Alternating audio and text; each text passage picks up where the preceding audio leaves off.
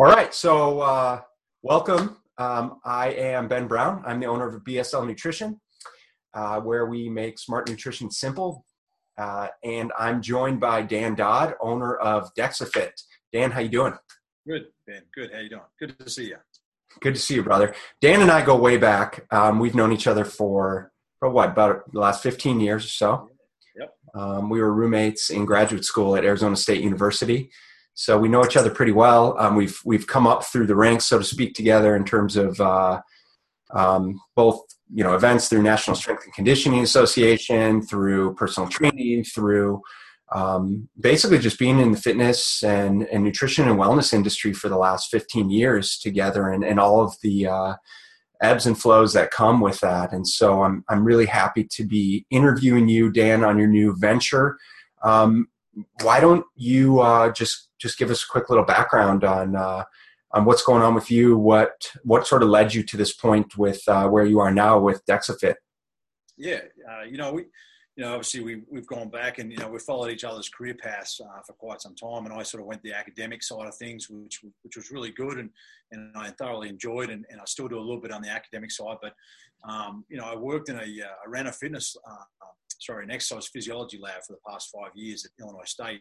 And, uh, you know, we do very similar testing. We do body composition, uh, metabolic testing, cardiovascular testing, you know, the, the whole gamut of, of tests. And, and uh, you know, as I was sort of playing around uh, probably last summer, um, you know, I was looking at different, we're looking at equipment and different things. And, and all of a sudden, uh, DexaFit popped up. And I, you know, knowing that the DEXA is one of the, uh, you know, body composition tests and, and, the gold standard. We know professionally that it's the gold standard. I want to sort of find out a little bit more. And, uh, you know, one thing led to the other. I started reaching out to the owners of DexaFit, and, and uh, basically what it is, it's uh, we have 13 locations around the country, so we have 13 affiliates.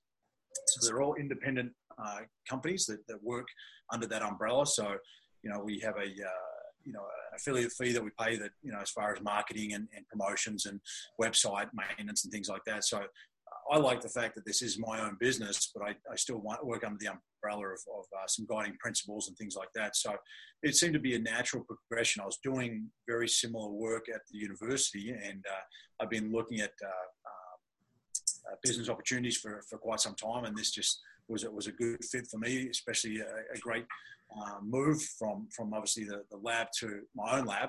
Um, yeah. Kind of nice. So. So, so, so you've been in academia your your whole career up until now, and and sort of over the last few years, you've sort of been thinking about venturing off into creating your own business, but but obviously utilizing all of the methodology that you've been using throughout your career in terms of exercise physiology testing and everything like that, right? And so. Yeah. To tell us a little bit more about exactly what is DexaFit, what does it do, who is it catered to, um, what sort of services do you guys offer? Yep. So the three the three main areas that we look at, we do the body composition analysis using a DEXA. So you can see the arm behind me. So what it is, it's a it's a long table. Uh, takes a shoot, shoots a small amount of radiation through. It takes a snapshot. You know, goes along the body, and, and uh, from that we can look at the, the tissue uh, those measurements. So we get the lean tissue, the fat tissue, and then we get the bone density as well. So we can actually look at the uh, the level of bone mineral content, which is which is great. Uh, it's the only device out there that uh, commercially now that can do that. Um, so it's sort of nice to have. But yeah, so now we can look at you know body composition from the top end, as opposed to using bioelectrical impedance devices or, right. or skin folds. And so that's uh, sort of the major part of the business. And then we do some cardiovascular assessments uh, VO2 max testing, anaerobic threshold analysis. We look at uh, substrate testing, uh, the amount of fat and carbohydrates that's being used um, during levels of intensity. Uh, and then we also do resting metabolic rates. So we have people lie down and, and, go ahead and find out what their metabolic rate is in a resting position, and then we can start managing nutrition, which you know obviously you, are very familiar with. And so we sort of look at uh, um, you know, the both ends of the spectrum. And going back to your sort of point before, one of the reasons why I really enjoyed this uh, this business is because people should be testing. You and I have been we've worked together for many years, and we were you know always testing athletes at some period uh, period of time, and and uh, it's an essential part. It's often a, neglected part uh, when we talk about trainers and coaches, just because of a, because of a time commitment, maybe not an understanding of the uh, the tests themselves or the results and what it actually means. You know, uh, so for me, I actually saw the value of thinking, okay, well you know, if we're trying to put people in directions and try and put people from A to B, well, we got to find out what A is first, right? So, so that's where DexaFit comes in. Yeah, that that that's that's a good point. That makes perfect sense. Um, so you've got the body co- body composition, and, and so you assess body composition, so you can find out someone's body fat levels with the DEXA scan, similar to um, what we were talking about previously, or what a lot of trainers do is they do caliper testing, and that's more superficial body fat testing. Obviously, we can't test uh, the the depth of uh, of or amount total amount of body fat. It, it, uses a bit of an algorithm, right, depending on the formula that we use. But so there's you know so people understand there's a lot of different methodology in terms of pe- testing body fat and and and what I often um, talk to people about is you know there's no real way to, to really determine exactly how much or the total percent of body fat unless right we're we're doing an autopsy or something like that so um, we, but we do want something that's repeatable right and and, and um, that has high validity you know from, from test to test which what we know in the industry is the DEXA scan is is kind of the gold standard of, of body composition testing. So, what have you noticed um, the difference like what's the main difference between the dexa scan versus if they're working with their personal trainer and their personal trainers maybe doing three site or five site or even you know i work with a lot of practitioners. We do 12 site body body composition testing. Um, and and then i guess i'll correlate that to um, the other popular methodology is bioelectrical impedance. And there's a lot of big devices on the market like the InBody um, and, and may, so maybe you could explain um, the differences between uh, those those methodologies. Yeah, yeah. You know, skin folds have been around for for uh, decades, and and uh, it's a great uh, it's a great form. But again, as you mentioned, it just takes a superficial fat. We don't get to see what uh, what's underlying. Uh, you know, one of the good things about the DEXA, it does do a visceral fat analysis, so it does find out how much fat is around those internal organs. So when we talk about a health perspective, yeah you know, we, we can get into a little bit from that one. But, you know, one of the biggest, one of the major problems with skin fold testing is the, the inter-tester, well, two things, the intra-tester reliability and the inter-tester reliability. So, you know, who's to say that that, that trainer is actually getting the same pinch, the same? Totally. Uh, and then if they're going from one person to the next, well, who knows what, what tests they're doing and what sites they're doing and, you know, levels of pinch and things like that. So, you know, even with those built-in equations, that, that estimation then starts to, to shrivel out a little bit, um, you know, depending on, on what's going on. And then, you know, even levels of adiposity, uh, when we start getting up to, to, people with a higher percent of body fat, may not be as easy to, to grasp those. Totally. Um, so then we sort of have some: are we just throwing it up in the air and guessing, or, or are we actually getting what's what's really there? So, you know, that's with the with the skin folds, and, and again, it's, it's not a bad measure. It's just you know when we talk about gold standards and things like that, we just now have uh, more applicable measures. Um, the InBodies probably take it a little bit closer, the, the bioelectrical impedance. Um, but again, with those, they're based on levels of resistance. So when you, when you go ahead and you, and you take hold of whether the handheld or the foot to foot, it's taking the electrical current through the body and it's based on water. So it's, it's passing that current. But the quicker, the, the less resistance it gets through the body, you know, the, the, the quicker that means obviously more. The assumption is that more muscle is going to be able to hold more water, so there's going to be less resistance, so the current's going to pass through a lot right. quicker. And then you're going to have a lower percent body fat because you're going to be more lean. But it's based on the premise of uh, hydration. So right. people's variation levels of, of, hydration are going to impact that. And that's where, on a consistency basis or, or a liability basis, you know, think about when most people get tested, they get tested here well, let's say in three months we're about to get into summer, it could be 100 degrees mm-hmm. in Arizona, and obviously maybe a little bit dehydrated. That's going to throw things uh, off a little bit. Um, and it's still based on the assumption that, that that lean tissue holds specifically that amount of water, and then they can make the assumption that that's how much lean tissue. Right. Again, not bad, but uh, uh, there's a few issues with, with those. But um, but again, you know, they're, they're close approximations, but um, that sort of goes to the to the to the point of the value of the DEXA is, you know, is close enough, good enough, especially when you're trying to repeat the test. Right. And, and that's the biggest advantage with the DEXA is we know it's going to give consistent measures every time. Uh, so we can give people a little bit more reliable information when we're saying, okay, well, you're 17% here, and now you're 15% instead of maybe going, okay, you're 17 here and, and well, maybe you could be 20%, maybe you could be 14%. Right. I'm not quite sure.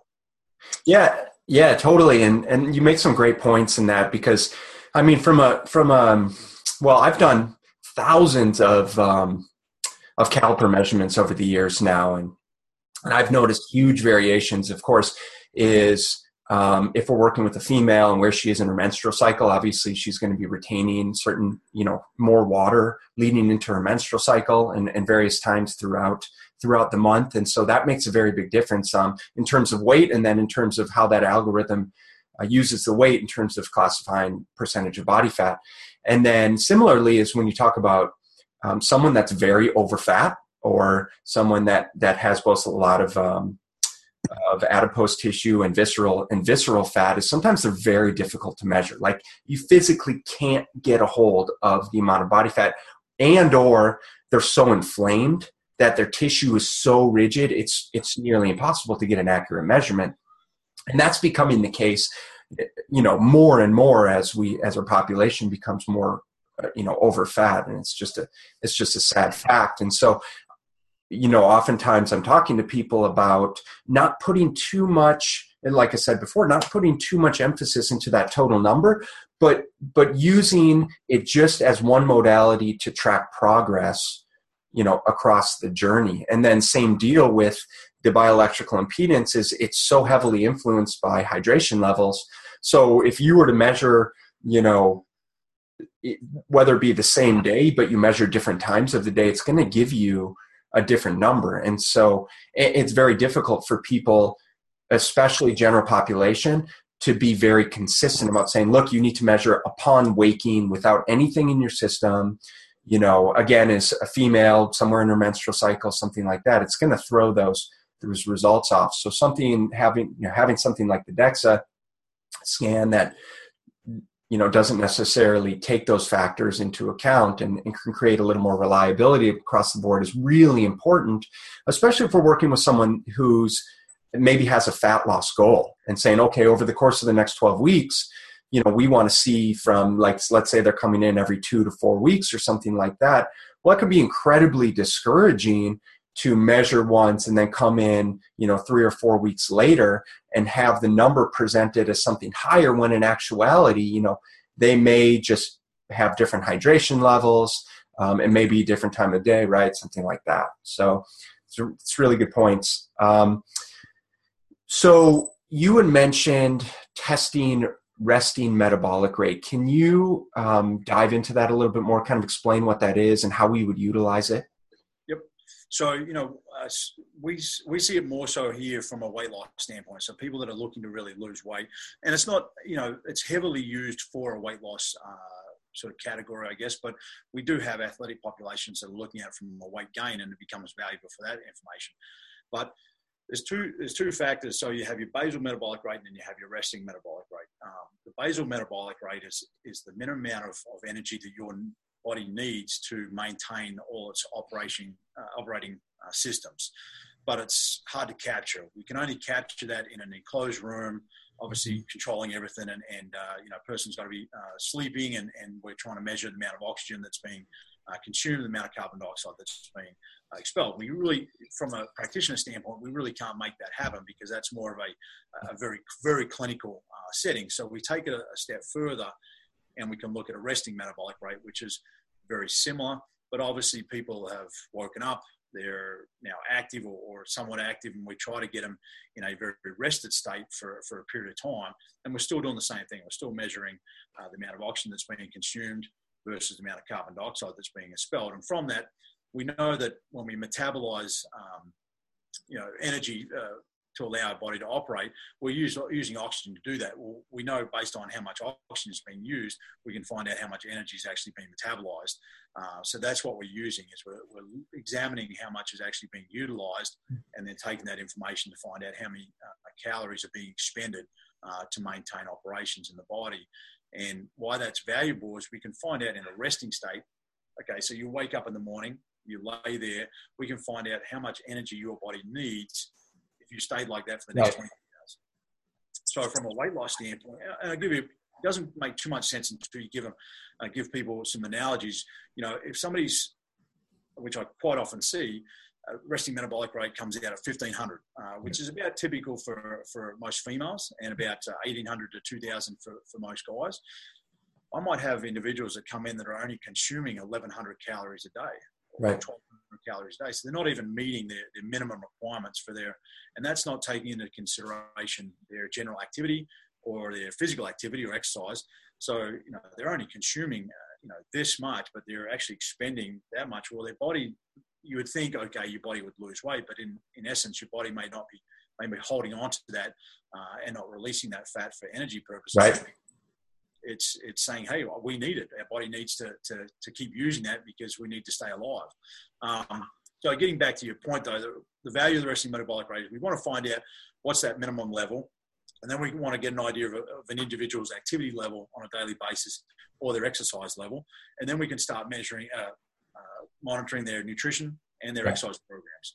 Um, but we also go a little bit step further when we look at uh, protein intake. So we try to combine the DEXA uh, with the, the RMRs because we can look at lean tissue levels. Yes. And we know two things. We know when people lose weight, they typically have a reduction in their RMR. That's a natural uh, progression when people lose weight. But what we don't want to do is lose muscle mass. Exactly. We know the advantage of maintaining muscle mass from energy expenditure, daily activity levels, you know, performance, you name it. The value of the, the lean tissue is important. So we sort of combine that information to try and keep people when they're doing nutritional programs to maintain their levels. We get them into resistance training and then sort of combine that information to, to make sure that yes, if they do lose weight or if they do reduce their, their caloric intake, we're preserving some of that lean tissue so yeah have that, that the negative effects on their on their body.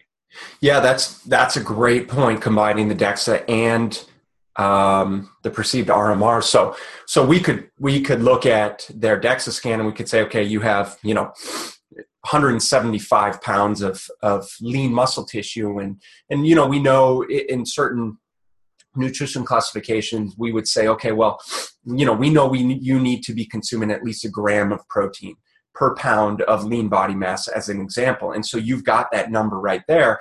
And then, so once we understand their protein needs, then we can use the RMR and say, okay, well, if you need 2000 calories per day at rest, and then you're exercising an additional, say, 500 calories you know, on average or something like that, we can say, okay, so based on 2,500 calories, we know we need, you know, we, we have X percentage, so whatever, 175 times four grams, four calories per gram. So you could right then and there know what their protein needs are, um, and depending whether or not they're trying to uh, obviously gain muscle mass or lose body fat, we could tweak the the the formula accordingly. So that would be very valuable information for both the general population to have, especially um, and well anyone who's trying to lose body fat or trying to gain muscle mass right? And, and it would be easy to fluctuate their protein needs based on their lean understanding their their true lean muscle mass. Um, and then uh, and then it would be really valuable information as i see it for any personal trainers to have or nutritionists um, so that they could more reasonably put together their a nutrition plan for their clients right like I know I'll get sort of a perceived RMR based on depending on like which body fat testing methodology I use. And then we'll kind of, and then I'll first establish a protein goal.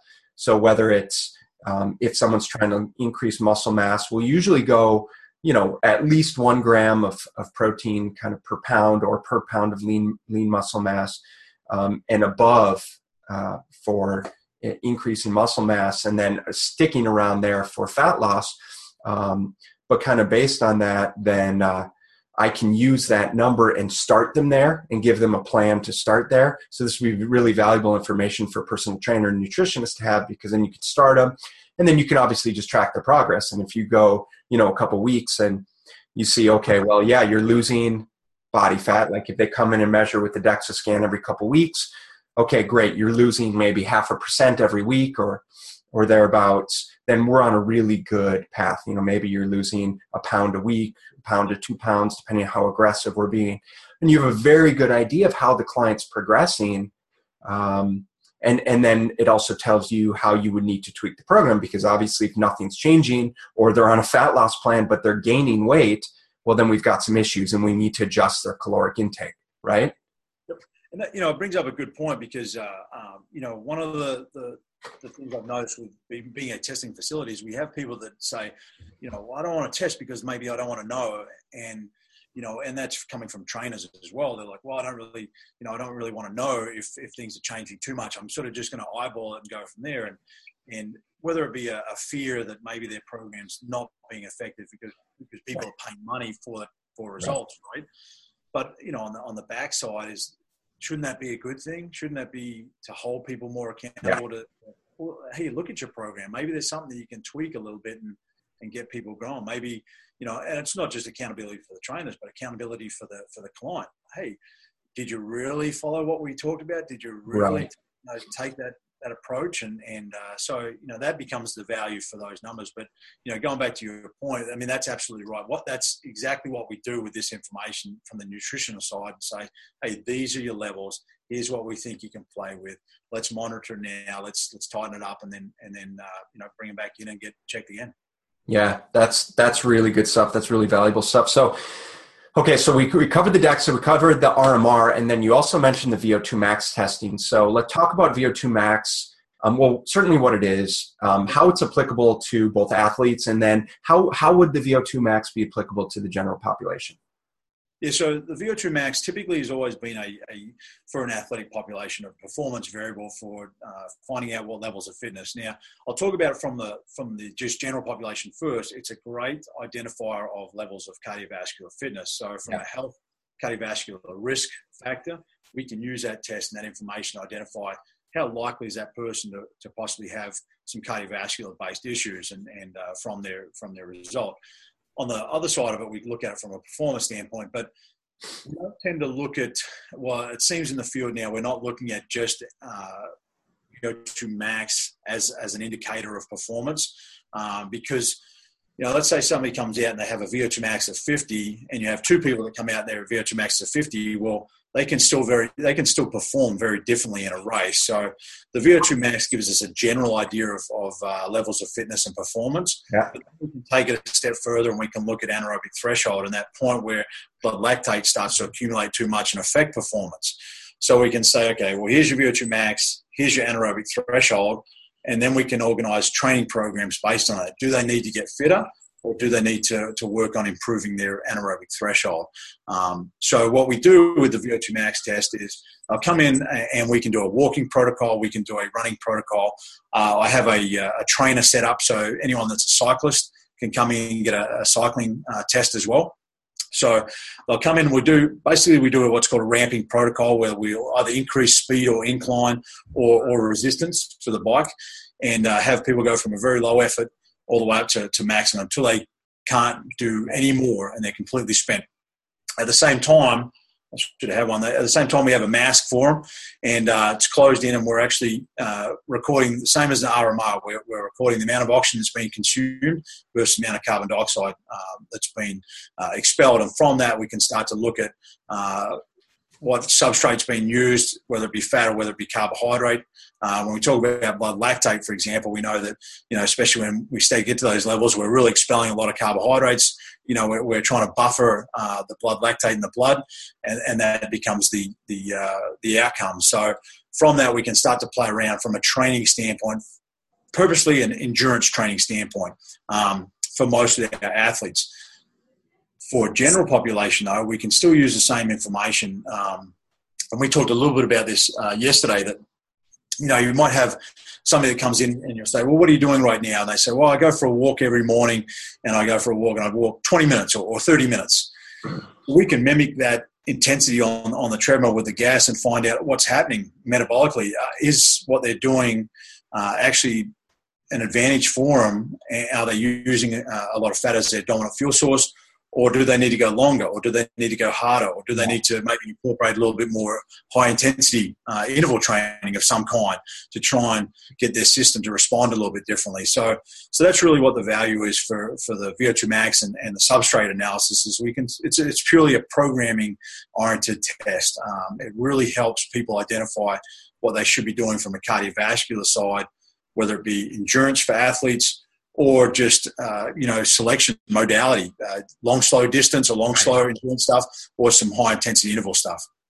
Yeah, with the with the increased popularity, um, and justifiably so, of like HIIT training, high intensity interval training, and the value of of doing HIIT training as it pertains to increasing VO2 max and total cardiovascular fitness. Right, we know that um, you can mimic the effects of long, slow distance cardio training with some short bursts of high intensity, which is very cool. Um, and a lot of people are getting interested, and a lot of trainers are implementing into their clients' programs. So, in my mind, I see um, the VO2 submax testing as a means to um, just look at improved um, aerobic and anaerobic threshold levels right? Of just of just classifying aerobic fitness. And so for those people you know especially those people that like to see progress and like to see numbers um, and same for the trainers as well in terms of uh, assessing their clients progress but being able to see that their clients actually improving you know from week to week month to month in terms of their cardiovascular fitness especially someone that's coming from maybe a sedentary state um, uh, maybe on a, a, weight loss plan. And then even for someone who's like a quote unquote weekend warrior that really wants to get more serious about their cardiovascular fitness and actually seeing that what they're doing is is making a difference. Um, I would envision that to be pretty beneficial aspect of the VO2. And then the one other thing I'll add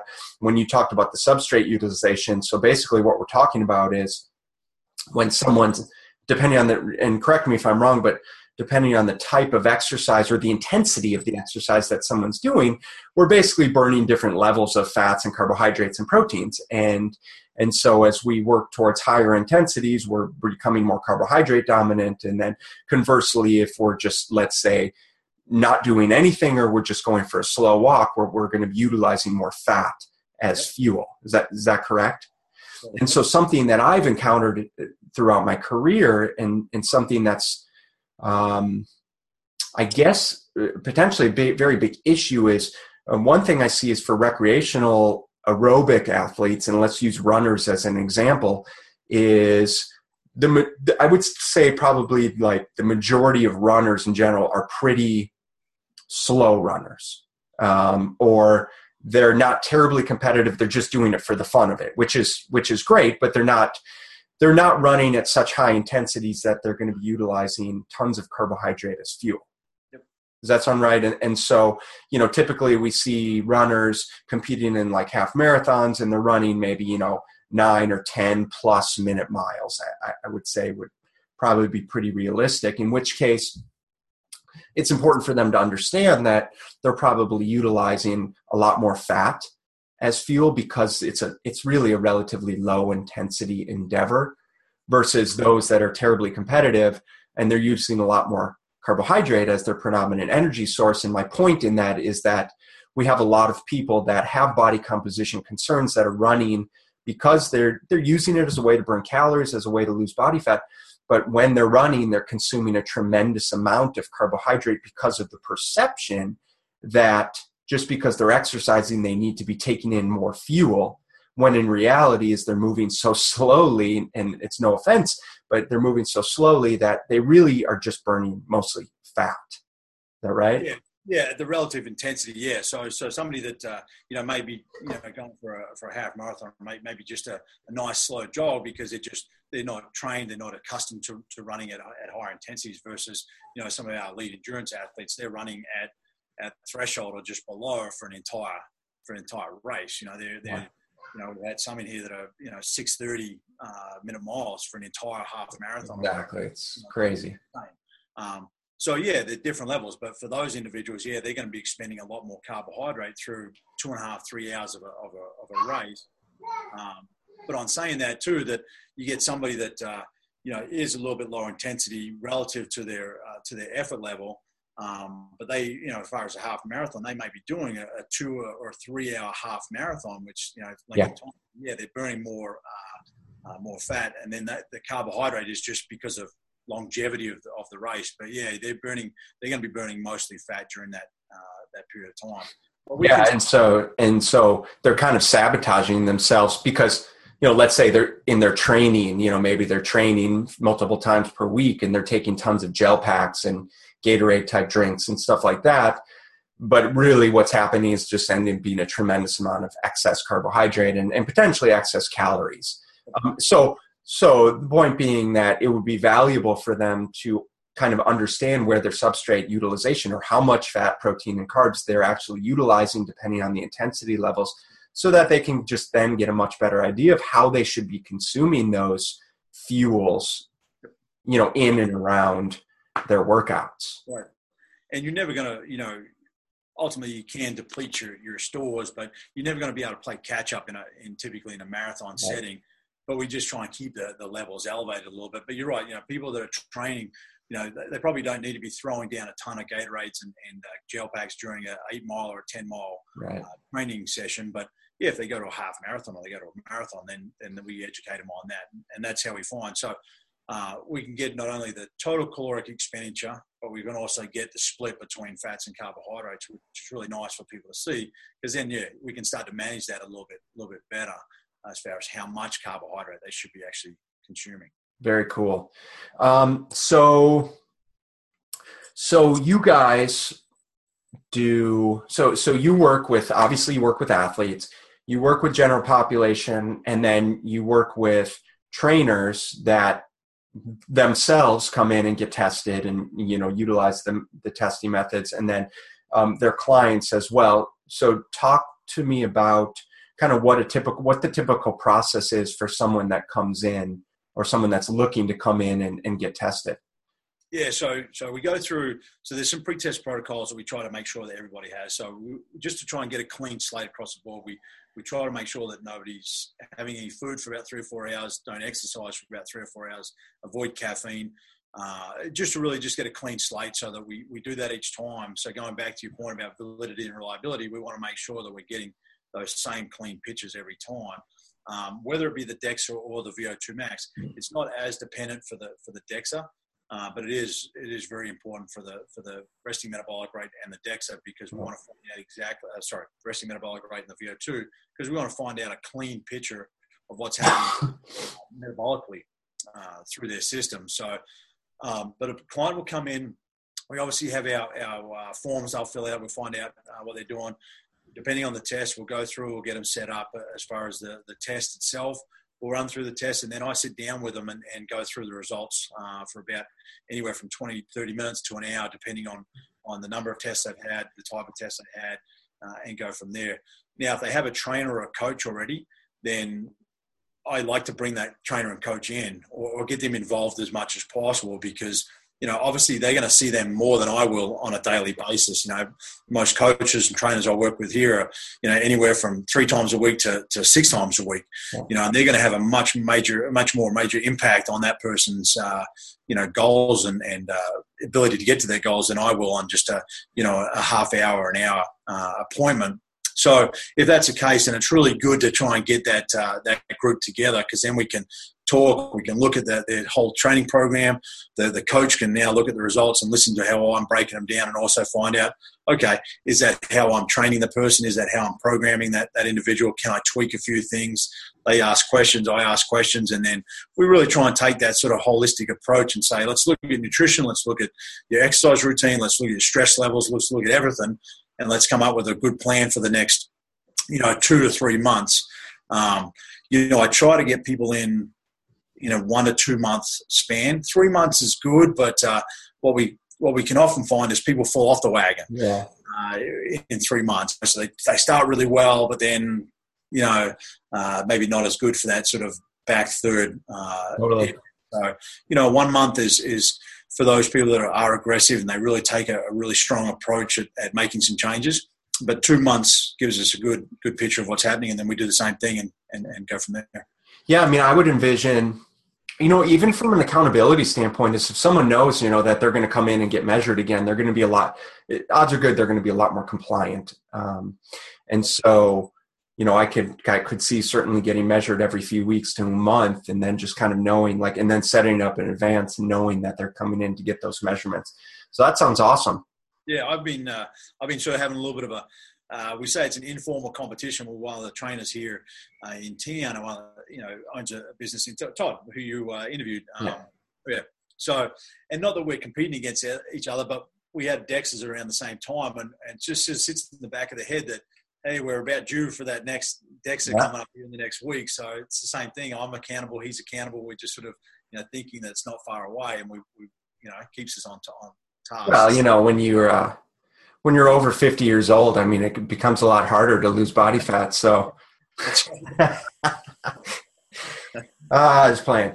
Um, cool, man. That sounds great. Well, uh, anything else that? Uh, no, I mean, we just, you know, one of the things I guess uh, probably more so important, and you know, you and I are a little bit different. We started out very differently. I was more, um, you know, coming from uh, sort of perform. Well, I guess we're, we're, both the same, from, you know, strength and conditioning and performance, and, and, more the exercise part. But you really went nutrition uh, side uh, once we sort of finished uh, our degree programs, and and I kept going from the uh, from the strength and conditioning side. But I got to tell you, once I've been back in this uh, industry again, uh, especially as an owner and working with individuals, you know, I forget how important nutrition was. And, and not saying I didn't, I forgot about it. It's just you see the value of it, and uh, you know, so working with guys like yourself is great because you know, we bring that back into the, the scope. People focus maybe too much on the, the exercise side and not enough on, on, the nutrition side. Yeah, yeah, definitely. I mean, look, you know, it's, I mean, we, you know, we're, matters what we're putting in our mouth uh, day in and day out. And obviously, we only have so many exercise sessions, or can only make time for so many exercise sessions. And and then even as you know, we can't compensate with exercise for what we're eating. That and that's just not a healthy healthy way to go about doing it, which a lot of people think that they can do, especially when they're younger. But we know as we're getting older that it just doesn't work like that, and you've got to be a lot more diligent and consistent about the nutrition and supplementation and and lifestyle factors and stress management and sleep and all of that stuff. So it's I think it's awesome that you're you're plugging all of that stuff in for people. It really sounds like a comprehensive approach that they're getting when they come in to see you. Um, with that said, is you know talk about where people can come in, where they can find you, and where they can find you know the DexaFit locations. Yeah, so I'm based in Central Illinois in Bloomington Normal. So we're about two hours uh, south of Chicago. We have two locations in Chicago. We have uh, Houston, uh, Dallas, uh, New Orleans, Vegas, San Francisco. Uh, I'm missing a, few. Uh, okay. Tampa, down in Boca, down there. some great locations, really doing some good things down there. And, and so they're popping up. We're, we're expanding every day and, and hoping to have I think close to 20 by the end of the uh, the year, uh, which would be great. And you know, we're the first business to be able to commercialize uh, the DEXA. Uh, you know, it still has very clinical orientations. We still have to go through radiation checks and training and and whatnot. So it still has that very clinical, but uh, it's it's more available now for people to go and schedule in versus having to go you know, meet with a, doctor first, then get yeah. referred, then, you know, and that could take anywhere from two weeks to three weeks to get done versus people can just give me a call and, and you know book them in that day so. Cool. Yeah. um, what's the what's the website? Where they can find the dexafit dexafit.com uh, yep is the pretty standard. And then uh, you can go through locations find uh, central illinois but i'm on uh, facebook at uh, dexafit central illinois. Uh, you can follow us along and, and usually i'm plugging your stuff and you know. yeah, right on. And um, uh, what if someone wanted to get a hold of you personally? Yep. Uh, so they can give me a call or shoot me an email at dan.dodd at dexafit.com uh, or 309 706 4363. Awesome. Thanks a lot, brother. Um, it's been a pleasure as always. And uh, do this more often. Yeah, we'll talk again soon. All right, bud. Yeah. Yep.